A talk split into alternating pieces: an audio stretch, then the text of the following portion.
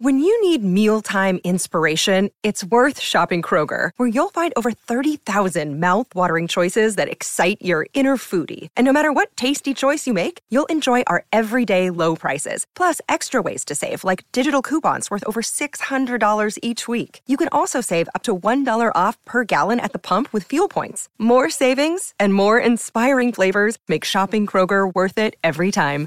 Kroger, fresh for everyone. Fuel restrictions apply. How would you like to ramp up your club's game day atmosphere? Big Screen Video is giving 10 lucky sports clubs the chance to win a $10,000 grant towards their own digital scoreboard. Register now at iCanWin.com.au slash BSV. This podcast is proudly brought to you by Dometic. Mobile living made easy. It's time to cast off on a new adventure. This is Real Adventures with Patrick Dangerfield and Aaron Habgood. Hello and welcome to Real Adventures from wherever you are listening right around the country. Patrick Dangerfield and Aaron Habgood joining you this morning from wherever you are listening right around the country. You can join in the conversation, facebook.com forward slash Real Adventures Show, as well as Twitter and Instagram. The queen of Instagram, Aaron Habgood, joins me. Good morning, Redmond. Morning, Patrick. It's good to be back in some seriously good Victorian weather after our little trip up north. Yes, got back uh, Sunday, Monday. We did, and we did. You, well, I got back. You Sunday, got you let got out to Monday. drive the caravan back to the shop in the morning. That's all right for you. You know, just understanding your role within the uh, the whole sort of program and organisation. Now, uh, you were very keen to get back, get back into work, get back into snapper fishing. A little bit tough for you this week. I got back, and I was actually quite excited to get back to catch the red coloured fish, Patrick, that everyone crazes himself over the snapper. And unfortunately, I've had and I'm not exaggerating, 30 plus knot winds pretty much every day since we've been back. And I should have went out Melbourne Cup Day because it was actually not a bad day, but I heard there was thousands and thousands and thousands and thousands of boats out. So I'm glad I didn't go in that aspect. But well, far better off being on the water than at the Melbourne Cup, if you ask me. Oh, yeah, you're not a fan of the old racing, are you? You've got a couple of mates. Uh, Joshy, Joshy Jenkins, your new teammate, actually got stuck into you yesterday. You don't like the the races. Yeah, he, he no, I, I appreciate the races, but if you ask me, the races or fishing. go out fishing. Oh, that's a pretty easy one, isn't it? Because you can always yeah. you can you look at the people that go to the races; they're all on their phones. You take out. Well, we spoke about that during the week. Actually, yeah. how bad it is that no one actually watches the no. races; they're all on the gram. So you can actually go out fishing on your boat if you want the races up. You can just chuck that up on the uh, on the screen on the phone in the boat, and then catch a fish while you're at it and lose some money like I did. Now, yeah, well, that's, that's all. That's, part, that's part of racing. Um, during the week, we went to the premiere of Life on the Line. Yep. Uh, Al McGlashan's new documentary on southern bluefin tuna, and wonderfully produced. It was a wonderful night. Some some heavy hitters from from industry, um, you know, right around the country, and yeah, I was there. I was there. Yeah, yeah, of course. It was wonderful to see so many people go up, though, wasn't it? It was, and it was great to see even the likes of we got to sit with uh, with Paul and how much he even appreciated Paul, Paul Worsteling, um, how much he appreciated what Al is, is, doing. Not only how good the documentary was, but just for the fishery itself and to create this uh, sustainable tuna fishery and to maintain it from where it has come from. And I knew that where it come from was pretty ordinary, as in how bad it got to. Uh, how, how the stocks were yeah, totally decimated. Well, yep. 2000 I think four Al said in the video that uh, in the documentary is when it started to replenish, and I didn't realize it was that bad. And yep. even to where it is now, it's not that good still. Like you saw on the graph that he had. Sitting where at thirteen percent. Was it? Um, Ten. No, it was eighty thousand. Oh, as the best, yeah, yeah, the best, yeah. Which was which was what early early eighties, late seventies. So yeah, it would have um, been about then. Yeah, it's slowly replenishing. Would have been just incredible to you know to to fish back then compared to now. And we we've we've really started to see a, a, real influx with the, the fishing we're getting for bluefin tuna at the moment. Um, but one of the things, Redmond, that really hit home for me and, and how little I know about it is just the care for the tuna yeah. and how you have to look after them. Once you do boat a fish, how much time you've got to actually bleed it, kill it, gut it. Otherwise, you're really you're destroying the the quality of the fish. Well, it nearly t- took you as long to say what you have to do for the amount of time they actually recommend. So they recommend, and I didn't know this uh, going into going into it. To be honest with you, and that's um, what the, that's what this is all about. doco's about. Yep. It's about education. So, um, enlighten us. Well, for for me, it's about catching fish when I chase these tuna. And a lot of the time, what I do is I get these fish on the boat if I'm lucky enough to land one, and then I'm, I'm talking 100 plus kilo fish here. Yep. I'm talking about your bigger ones, and my aim to do is get a good photo with it, which is great. Get Yep. the photo, and then by the time I stand that fish up, get the photos. You, I'm not joking. You're talking 15 plus minutes have gone by. But then a lot of the time, I'll put the lures out, then I'll treat the fish, and that's honest. I do, and I think 80% of people would do this. Talking to or watching the documentary with Al, uh, or, uh, what Al was put together with the commercial guys and the rec guys, you have three minutes and science and science. Yep. You have three minutes to treat this fish with respect. Three minutes from so that's bleeding the fish. yep, killing the fish, obviously. Yep. Uh, gutting it because the the insides of the fish are there. They, they literally are the thing that cooks it. literally, and the blood as well. The blood, if you stop the blood flow, as soon as you stop that, then the cooking process happens really fast. Yep. So there's no point in bleeding the fish and letting it sit there thinking you've done its job. You haven't. You haven't done it because then once you take away um, the the thing that monitors the fish's core strength, which is the blood, uh, the core strength, sorry, the core temperature, which is the blood. That's what then. Well, as soon as you take that out, the, the guts just heat up and literally cook the fish inside, inside out, out, literally. And uh, another really interesting thing was how quick the commercial guys actually get it into the ice slurry. Like it's not just doing that process; it's just not the commercial. There are rec guys out there that do this too, But, but, let's be honest, very few that very treat few. them properly. And to, to tell you the honest truth, I'm probably one of the ones that haven't. I thought I was treating it properly, but this was an, an eye opener. And this isn't Al McGlashan putting a load of crap together and making something up off the top of a thing what he thinks is right. This is science coming on his, their boats, and what was very and, a lot of input from commercial fishermen with how they treat the fish because for them it's not about catching as many as they can. It's about the quality of capture and how they treat it. So the better they treat it the better quality of flesh and the more money they're going to make from it. Well, with well, something that I sort of heard when we were listening to the documentaries, one of the commercial guys said, "Without us, you won't have the studies and you won't save the fish." It was sort of along those lines. And well, I'm you thinking, need you need to Yeah. actually cap, uh, continue a Yeah, capture rate to see- to understand what the numbers are like. and when I first heard him say it, I thought, "Oh, righto." Like, and then I thought about it after a couple of minutes when they were talking about it in a bit more depth, and I was like, "Yeah, you're spot on what you're saying." So, even the gene samples that they're taking out of the fish, they've now got computer processors and robots that literally do this to fasten up the process. So now, not only are they monitoring uh, bluefin tuna, eh, it's actually the families of bluefin tuna. So it's the whole. It's not just the one breed of tuna. Now I, I know it's the same species of fish, but they all have their own genes from the areas they come through and the families that they're with. So that was really interesting too. So they're tracking these fish where they're actually coming from, and just a little little bit of information. Uh, I did know this, but the main spawning grounds uh, known, the only one known is off Indonesia there, off the south uh, southwest corner Off Java, uh, which is off Java there. So, and it's it's a big ground, but it's not a big ground because they these fish, basically, long story short, they come down um, the west coast of, uh, uh, of Australia. Yep. They come down, and you get a, a patch that come to us, which is here in Portland, Victoria. head past the obviously the Great Australian Bight, Yep, through South Australia. New Zealand, Yep. Tasmania. Then there's another patch that scoots out and just keeps pushing more west. And they reckon those fish actually turn back and end up coming back up our way.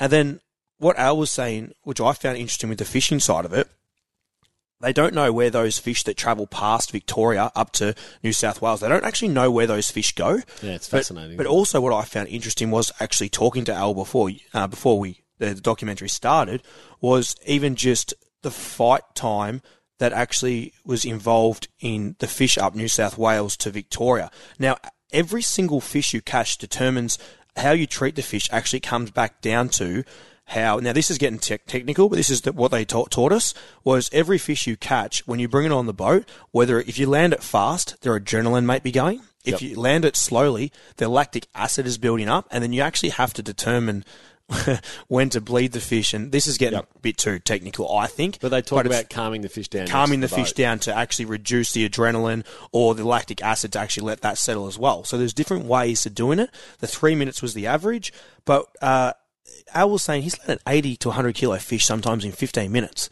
out of New South Wales. Pat, I fought fish this year for onwards of three and a half, four. I landed one. What was it? This, even just recently with Bobby, what, that was probably it was 135 kilo in under an hour, 40 minutes. And then we got one which was 105 kilo, which went for just over three and a half hours into dark and bigger fish. But how healthy it is and what's building up. So comes back down to landing the fish and treating it under three minutes is uh, the long story short. So the takeaway points for recreational anglers that are that are keen to chase bluefin tuna uh, and keep the fish, you've got to get it bled, you've got to kill it, you've got to gut it, and then you've got to preserve it with obviously whether it be chiller bags and ice um, as quickly as you possibly can. I think that's really Otherwise, it just does to start to deteriorate. And they reckon once it starts to deteriorate, the citrusy smell or taste, will come through the fish, and that literally ruins the fish. But what you just said then, for rec anglers, you can now buy chiller bags, which are made for these fish. Yep. They're two over two meters long. They're wide. Some of them you can nearly get two barrels in. So there are numerous brands out there. I know Mad Fish Gear is a great, uh, great brand. Uh, you've also got um, Blue Bottle chiller bags. They're great too. So there's some numerous bags. They are a little bit expensive. You're probably talking around that um, oh, $300, $400 mark for those bigger ones, but it's worth it to look after this fish. If you want more information on how to look after uh, bluefin tuna when it comes to, to capture and cooking, uh, head to tunachampions.com.au for more information and links to useful websites. Redmond Salt Guide, you had a talk Thursday night around snapper. There was a workshop there. You can give our listeners this morning a bit of a free uh, consultation on what you spoke through. Actually, let me just get my bank details up here so they can transfer. No, we uh, we did have the workshop at the Geelong uh, Yacht Club, which was a great night. We had a couple hundred people come, which is good, and basically we just covered your, your simple things with snapper fishing right through to a little bit more complicated. And it was great. Gwayne's so informative over in Western Port, and obviously Port Phillip Bay is my backyard. So it was good for people that are trying to learn and understand water temperatures and as simple things as rigs. And we've spoken about this for what three years now on this show about sinkers. The amount of people still using six and four ounce sinkers because they read at the tackle store snapper lead Or, or heavier. or, or heavier. They read snapper sinker, and that's what they think. And and just trying to change these people's uh, these people. Uh, sorry, shouldn't say these people. Change the rigs that people use in Port Phillip Bay. And the perception around what you Yep. need to use. Yep, exactly. And even just where to fish at the right times. Now, I had guys messaging me during the week going, I'm giving up on snapper. I've tried all year already. I haven't caught a fish. And I said, Where are you fishing? They said, Mount Martha, 20 metres. And I'm like, That's the last place I'd target a snapper right now. Why would you there? Spend 20 minutes in the car driving up to so you can get access Black Rock somewhere north, or even if you're on that like over Mount Martha, to drive over St Leonard's is still going to be better. So we're trying to tell, teach people to stop wasting their time Yep. following these water temperatures, using the right rigs, techniques, and uh, hopefully catching themselves a 10 kilo snapper this year. Uh, Redmond, Christmas is fast approaching. We're talking around. Uh, there's always there's no It's November. yeah Michael Bublé defrosting Oh. as we speak. Um, there's there's no good time to buy a uh, new fishing gear. It's just it's just load up always. Yep. Um, but this time of the year, obviously, there's catalogues that are flying around. When it comes to advice around purchasing new gear, it's pretty simple at the moment. The price match. Yeah, price match, and this is something that you uh, you love to do. You're always going into your, uh, Well, you're your not getting- anacondas and BCFs with your BCFs with your catalogs. Get your catalogues. Yep. So not everyone You take lives- us through it, go well, on. not everyone lives close to a tackle world or an anaconda or a complete angler. Yep. But these companies are in competition with each other. So what you can do is you can take whatever catalogue that you see on Facebook or you see on Instagram or you get sent in the mail, take it to whatever competing store. Say, well, you know, Anaconda's doing it for twenty bucks cheaper or whatever it is. Can you match it? I'd say ninety nine times those stores are going to match it, and you get yourself a good deal heading into Chrissy. bit like uh, Bunnings Warehouse. Well, ex- no, it's exactly right. It is a bit like Bunnings Warehouse. So, um, you know, you've got to make sure that you. so what you're trying We're, to we're spending is, thousands of dollars on fishing gear every year. Everyone is. Let's bring out another thousand. That's what boat stands for. So we want to make sure the dollars are stretched. be careful what you're saying here because both our partners are in the room, so don't get us into too much trouble. Yeah, the kids are around this morning. Okay. uh, all right, Redmond, it's time to launch the show. Plenty more real adventures coming up after the break. You're listening to Real Adventures for Club Marine. Insure your boat or jet ski with Club Marine. Call or search Club Marine to find out more. Ask for a PDS to see if this insurance is right for you. Welcome back to Real Adventures. It's time for the social club. If you've got a question for Aaron or I, make sure you send it into our Real Adventures Facebook page. Redmond, you've got the first question. I do, and it is for you, Patrick. Dennis has asked, is the new GoPro really worth buying? Uh, if you've got a seven, I'm not sure I'd be spending the extra dollars. I mean, there's, there's certainly an upgrade in their image stabilization. So what, is there an 8 come out? There is an eight. You've Really? obviously been keeping abreast. I didn't even, I thought the 7 was the latest. No, there is an eight. Um, it's got you know it's got some new features like live streaming. Um, there's a higher quality um, image capture. Um, there's a few new built-in um, mounts. They've improved their microphone and a few different media um, mods that they've added to it. There's obviously the there's not obviously for you because you haven't been keeping uh, abreast of it, um, but there is the new. Um, there's like a, a selfie screen that you can add to it, so you can actually see exactly God. what you're capturing when you're facing it yourself. Well, you- God. people use it a lot, so it makes sense. Well, you actually did use that the selfie mode when you're away, didn't you? Yeah, so I think the biggest thing for, for me with the seven and eight with the GoPro is just their image stabilizer, how good it is. It's it's sensational compared to what the, the five and the six had. So if you've got a GoPro Hero five or six, I think it is worth upgrading. If you've got a seven, um, I'm not sure I'd be changing just yet. I mean, the eight is definitely an improvement. Um, but they're still, you know, they're an expensive thing. So um, I'd, I'd hold off. That would be my advice. Simon Redmond, what Yes. should I be? Where should I be targeting right now for snapper? So Port Phillip Bay, I'll cover a fair bit of that uh, in about two seconds because Gwaine had some great fish during the week that came out of Corinella in Western Port. So he got some awesome fish. I know he was in three metres of water at times, so that's good going. I know Silver Leaves as well has been pretty good too. Coming to Port Phillip Bay, the water temp's starting to creep up this week. Has probably hurt it a little bit. Uh, it's it's been pretty cold. Yep. So Clifton Springs is now my ideal world. That's where I'm going to be hitting it up. Basically, Monday onwards looks great. Possibly even tomorrow night and the Sunday night, I could be out there as well if the missus let me go. But hopefully, uh, I can get out. But uh, pushing into that Black Rock Altona area is now worth it as well. Fishing nice in close up there, and it's great to see the charter guys. I spoke about this week in week out. They're getting consistency now. They're definitely getting consistency. Still a little bit of hard work. They're not bagging every trip, but it's happening. They're getting them more regular now. So that's probably more your your Carrum area and a few other areas. So everywhere's starting to heat up. I'd probably try and stay out of the deeper water. You might find a patch of fish that eats, but if you want consistency, that 16 to 18 metres of water is where I would be fishing, and it would be Clifton Springs into that Altona Black Rock, um, across from that, uh, sorry, Altona to St Kilda Black Rock, and starting to work into that Carrum region as that water temperature holds at 16. And just, I had messages during the week. It was 16 degrees at Mount Martha. Yeah, but you're in 20 metres of water and it's 16 degrees on the, surface, surface, yep. where it's probably 18 up at Altona there, and down below is at 14 to 16, where in Mount Martha it's going to be cold down the bottom. So you need the whole thing to heat up Yeah, for those snapper. Just to hot, and that's why I like to fish them around the Christmas. And then once it heats up too hot, that January, February, when you probably have your hardest snapper bite in January, but that that's when it's going to be the hardest. But as that ta- water tapers off after the months of February, March, then into April, and it starts to drop, that's when that Mount Martha heats up again. Yeah, So where you where so just being a bit mindful of where you're fishing because you are yeah, you, people are wasting their times and they're making it hard for themselves, hard for themselves, and they're getting frustrated. The fishing haven't hasn't been easy. It's about to get easy now, and I say it and I mean it. It's about to happen. So just be a bit smart where you fish, and you'll catch them.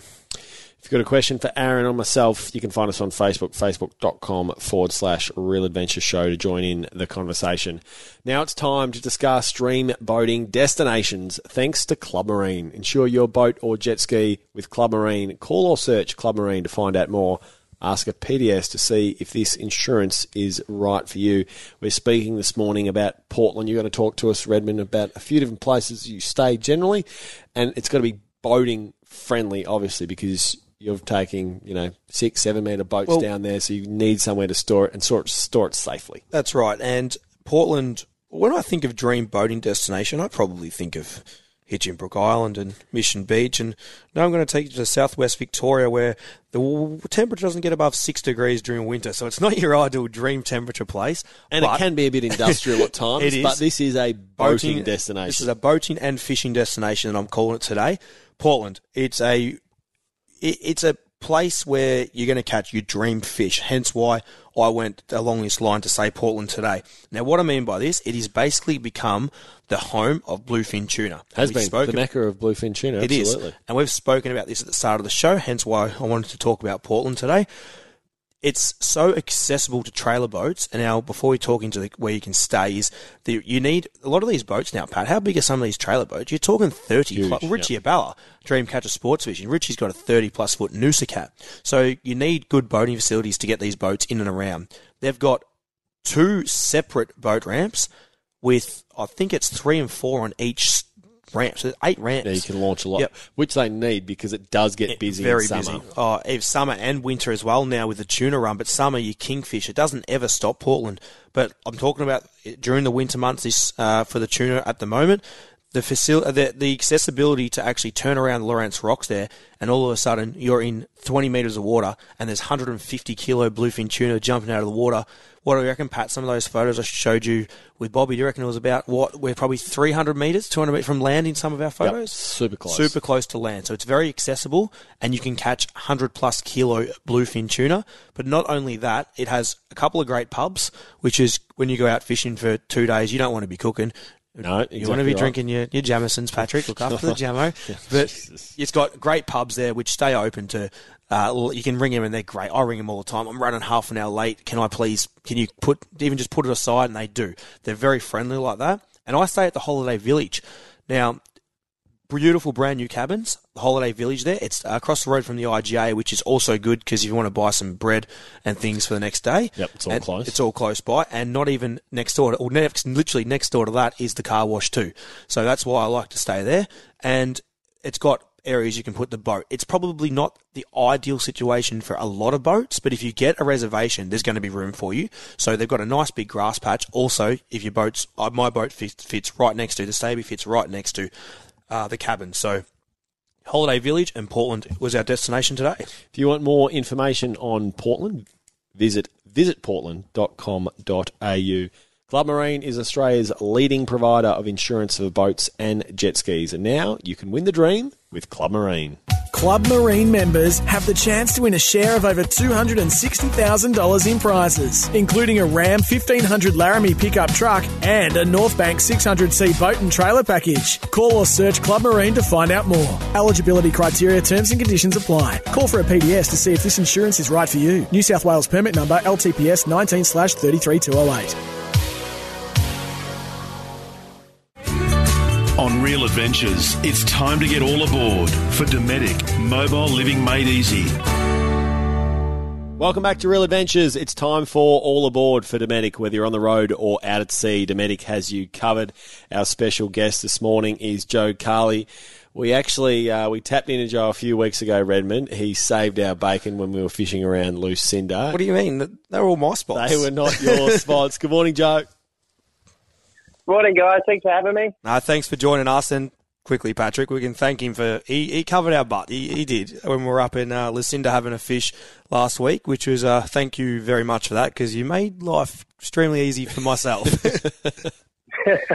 Yeah, no drama, guys. It's uh, it's not a hard thing to do when you've been living in this town for 22 years and yeah, fishing everywhere from south of Townsville up through north into uh, the Hinchinbrook region.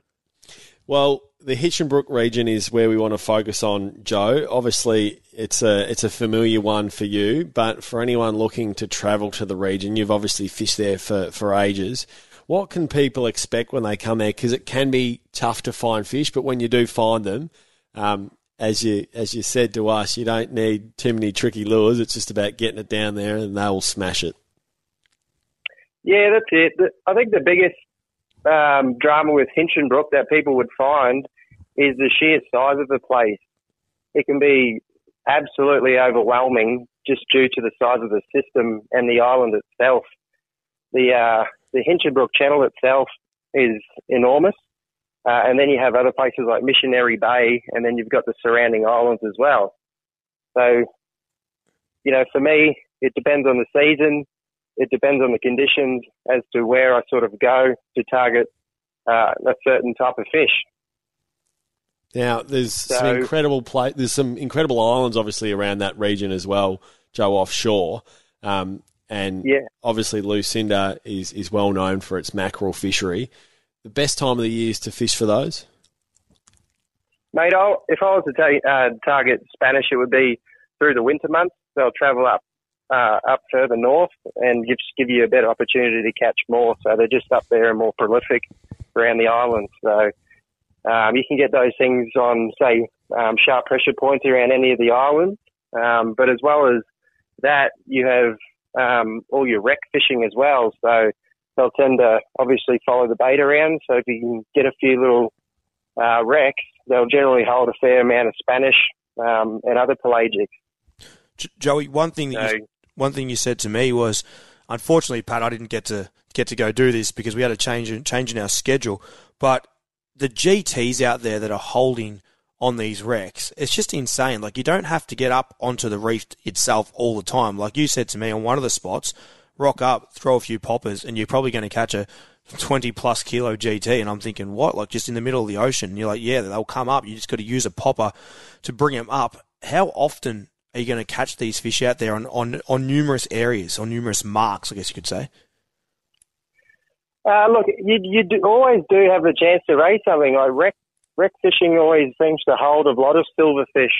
Um, and, you know, unless you try, a lot of people don't do it. They, they assume that there's a wreck there, that we need to drop jigs straight to the bottom and we'll catch all the demersals and things like that. But, hey, there's on numerous occasions that, you know, especially if the wreck's quiet and no one's sort of pressured it yet for the day or, or, you know, it's one sneaky spot that you've sort of got up your sleeve, but it's always worth my first my first go to is always you know getting upwind or up current depending on which one's stronger. But yeah, absolutely, you're you're 100 percent right. So I'll throw a really big cut face popper, something really dark in coloured, um, with a really big deep splash. So what my idea there is is that you're actually popping them out and you're raising them to the surface. So they may sit at the bottom to mid water column, but yeah, the big popper will call them all the way to the surface. So if it's quiet and there's no pressure, first thing you do is get in there, throw your popper, you know, over the top of the wreck as you're sort of drifting over it, and yeah, it, it works.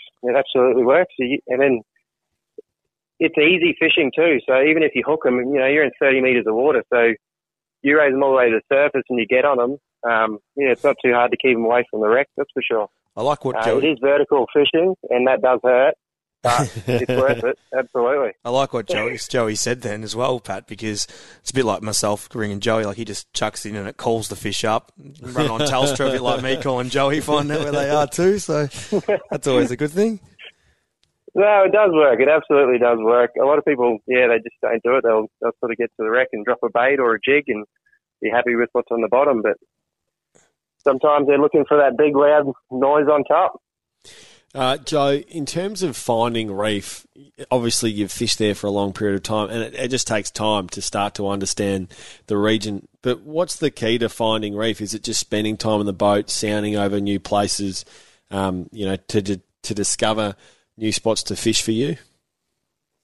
Yeah, absolutely. Look, when I'm heading to a spot, I try not to pick the same lines all the time because you're obviously just sounding over almost the same country every time. So I'll just try and pick a different direction or uh, to go in, or I'll I'll pick a different point in the reef to where I'm going. But as I'm getting closer to the reef, and it depends again what I'm targeting, but if it's a coral trout and, and things like that, I'll be looking for those isolated um, bommies that aren't quite on the reef. So, you know, anything in say 40, 30 to 40 meters, if you find a nice isolated bommy that's quite close to the reef, mate, you, you're almost guaranteed a big on, honestly. And now, You want to look for the, the, the pressured sides of the reef, um, or where it's draining off onto the off the reef and sort of down into the hard face. Um, so that's sort of what I do, looking for country. Otherwise, uh, if you're looking for say largemouth nannygai or red emperor, then what I do is I'll actually look for tight contours or or, or dips in it uh, in the contours and just look for ground in that deep water. And honestly, it's it doesn't need to be much, and it doesn't need to show you much on the sounder for it to produce really good fish. well, that's something I've always talked about too, Pat. And for people listening, is seriously those contours that you can look on your charts. The advantage you get to before you even go out fishing by using something like Navionics or even sitting in your boat looking, it just makes life that little bit easier, doesn't it, Joey? Yeah, absolutely. You do your homework before you go. Everybody, just about everybody, has say Navionics on their phone. Uh, it's an essential tool while you're sitting there bored in front of the TV watching probably something you don't want to watch that your missus has put on. it's a good time to uh, do a bit of homework. Look for them contours and in, in some deep water. And mate, it's it's really successful. It works really really well. You just got to put the time in. That's all. Speaking of uh, successful, you weren't as successful in this, Pat. Now I, I was uh, I was actually on the crew boat filming yourself and your dad having a bit of a fish, but one fish you wanted to catch around the Hinchinbrook Island was the barramundi, the elusive Was, barramundi. Uh, we spoke to Joe that day, and he basically said you're on the wrong tide, and it's going to be hard 'cause it's going to be working real fast after it. You've got to wait for the last two hours. Well, we found out the hard way, didn't we, Pat? it was. Uh, We gave it a go, but you, Joe was right. The tide's uh, moving incredibly quick.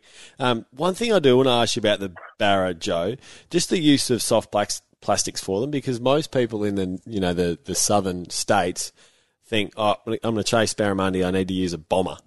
You know, it's a it's a hard body lure versus you know the introduction of soft plastics, which we're seeing more and more of. What do you like to use, um, and does it change from month month to month depending on the seasons?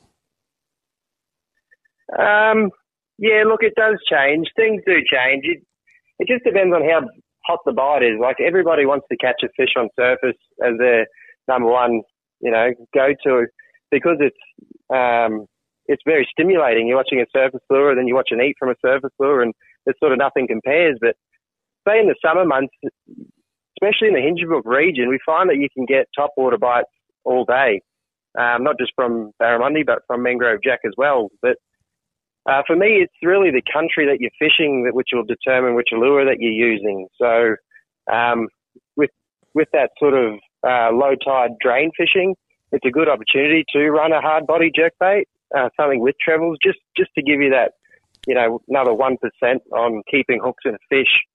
Um, but if you're sort of say fishing um, flats where there's a bit of timber or they're hanging on small timber and stuff, I'll, I'll probably more so go towards a like a paddle tail soft plastic with a really light jig head, something that you can spend a bit of time up there, but you got less hook to uh, to basically get snagged on, um, which which still get the bite. Joey, I uh, may have went out a little bit underdone with the gear that we took out sometimes, Pat. Uh, I was running Slightly, five thousand five thousand Stradic with a uh, with a with a light jigging one twenty gram rod. What do you go out to battle with, basically?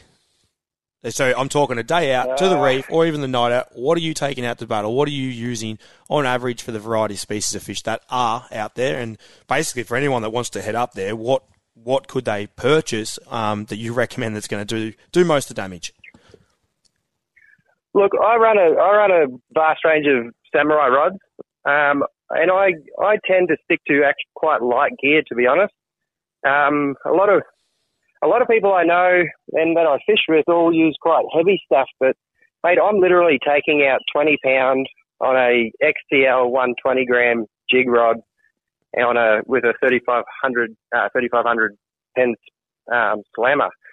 So it's a relatively small setup. It's really light, but uh, the rod has enough power to stop just about anything that you want to catch. To be honest, uh, I don't believe in needing say an eight or a ten thousand or or bigger with fifty or eighty pound braid. All it's going to do is keep a shark on your line for a lot longer. But you know, if it's anything that you actually want to catch, like a red emperor, a nannygai, a coral trout, or anything like that, make twenty pound is literally all I need for it. Um, you know, you tie your knots right and you believe in, in the gear that you're running, you can you could stop anything. So I honestly run two jig rods. One's a yeah, one's the one I just mentioned. The other one's a little bit heavier, um, but it's only a five thousand Saragosa with thirty pound mate. So that's that's my heaviest jig rod, to be honest. That's exactly And, what I um, was if that rod's not going to stop it, then there's probably a good chance that you may have just had a big shark. You don't it's as keep it. simple as that. yeah, yeah, yeah, yeah. Uh, Joe, what about the best time of the year to fish the region for those looking to, to head up and spend some time and spend some money and um, enjoy it? When's the best time to, to target fishing up there? Uh, honestly, for me, it, it would be right now. It'll be just after winter. Uh, the winds start to die off. The uh, rain hasn't quite set in yet, um, and it's the it's sort of the build up to to the heat. So you still got good chances of good quality Spanish mackerel still because it isn't quite hot. The water temp hasn't gone right up. Um, but yeah, you start to get your glamour days that are consecutive. So yeah, to be honest, my favourite time is um, now, is end of August through to October, November. Perfect. Beautiful. Well, Joe, thanks for joining us on Real Adventures this morning. If anyone's interested and wants to follow Joe on social media, it's one of the most colourful pages you'll just about ever see. Every species you could possibly imagine. Um, And us Victorians are known for just So chill jealous. photos. Oh, He's just got individual beautiful photos oh, of fish, doesn't he? they are so nice, Joe. So thanks for joining us this morning, mate.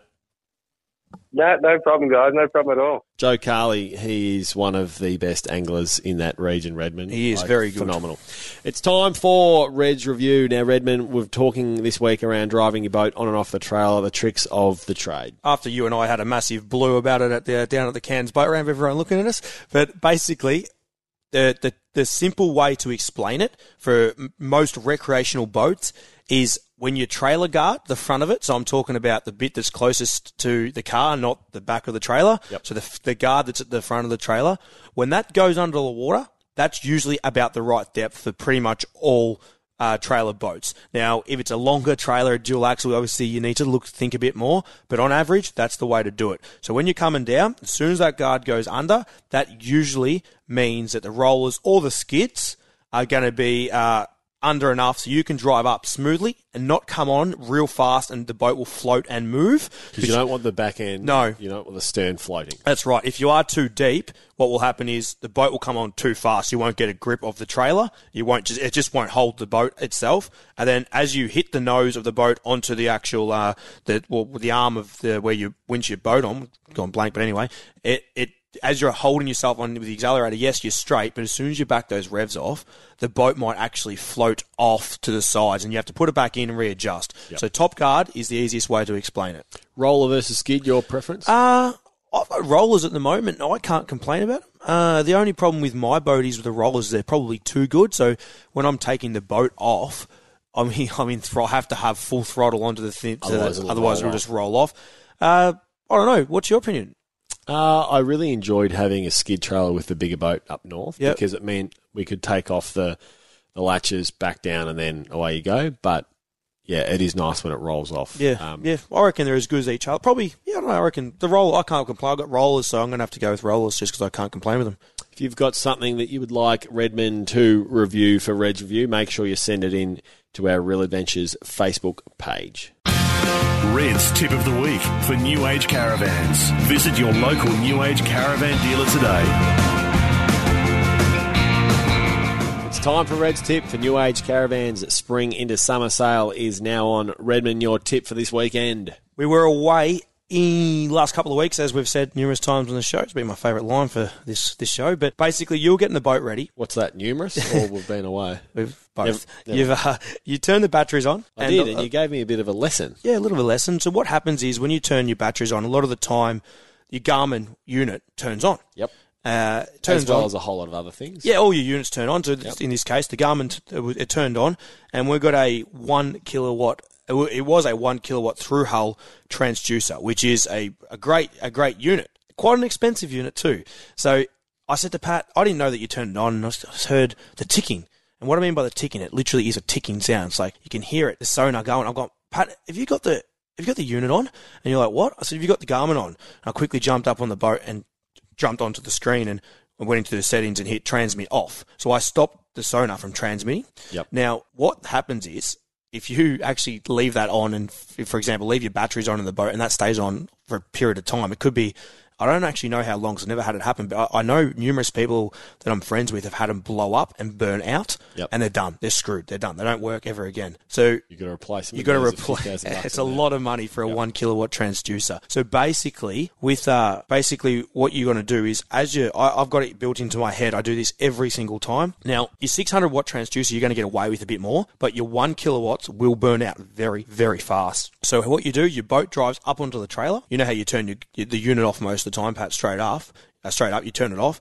The first thing I do is I pause the transmitter. So I go to transmitting off and I turn it off. You can do this on all your units, not just what we've spoke about, sorry, but you can do it on every unit. They can turn it off. Your Furuno, whatever you're running, turn it off. Because if you leave it on from the time you drive out to even getting back to the caravan park like we were doing, you can blow up and all of a sudden And we were in pretty, like it was pretty warm. it was hot up there too. So it was, uh, yeah. So little tip: turn your turn your make your sonar uh, system all shut down before you put your boat on the trailer to pack up the day before. Because when you rock up that day to put your boat in, it's going to be already turned off. So when it backs in the water, you go, oh, "What's my depth?" and you turn it back on. That was Red's tip for New Age Caravans spring into summer sale now on. Visit your local dealership for more details. All right, Redmond, it's time for the flying gaff, and it's two part gaff because you've got a little thank you to make, and you've also got a little bit of feedback for uh, one of our uh, lovely airlines that we travel with around Australia. But my gaff for the weekend is heading to the uh, the hillside man who was intercepted uh, at the Queenscliff boat ramp by Fisheries Vic. His boat was seized. Now, Fisheries Vic said his boat was worth six grand. I think it might have been worth at least double that. So he's losing a boat that's worth 10 to 15k.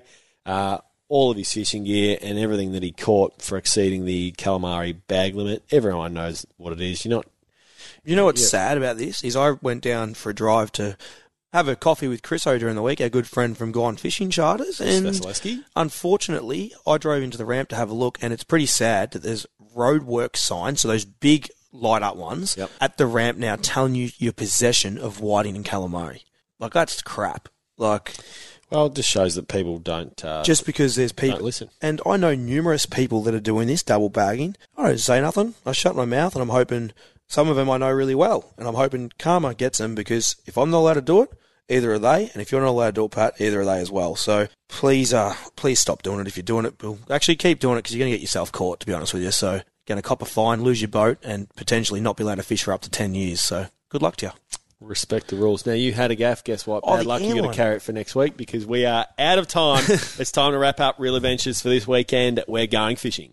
Want to witness the world's biggest football game? Head to iCanWin.com.au, predict Australia's score with a crystal ball, and it could be you and a friend at the FIFA World Cup Qatar 2022 semi finals, all thanks to McDonald's. Maccas, together and loving it. TNCs apply.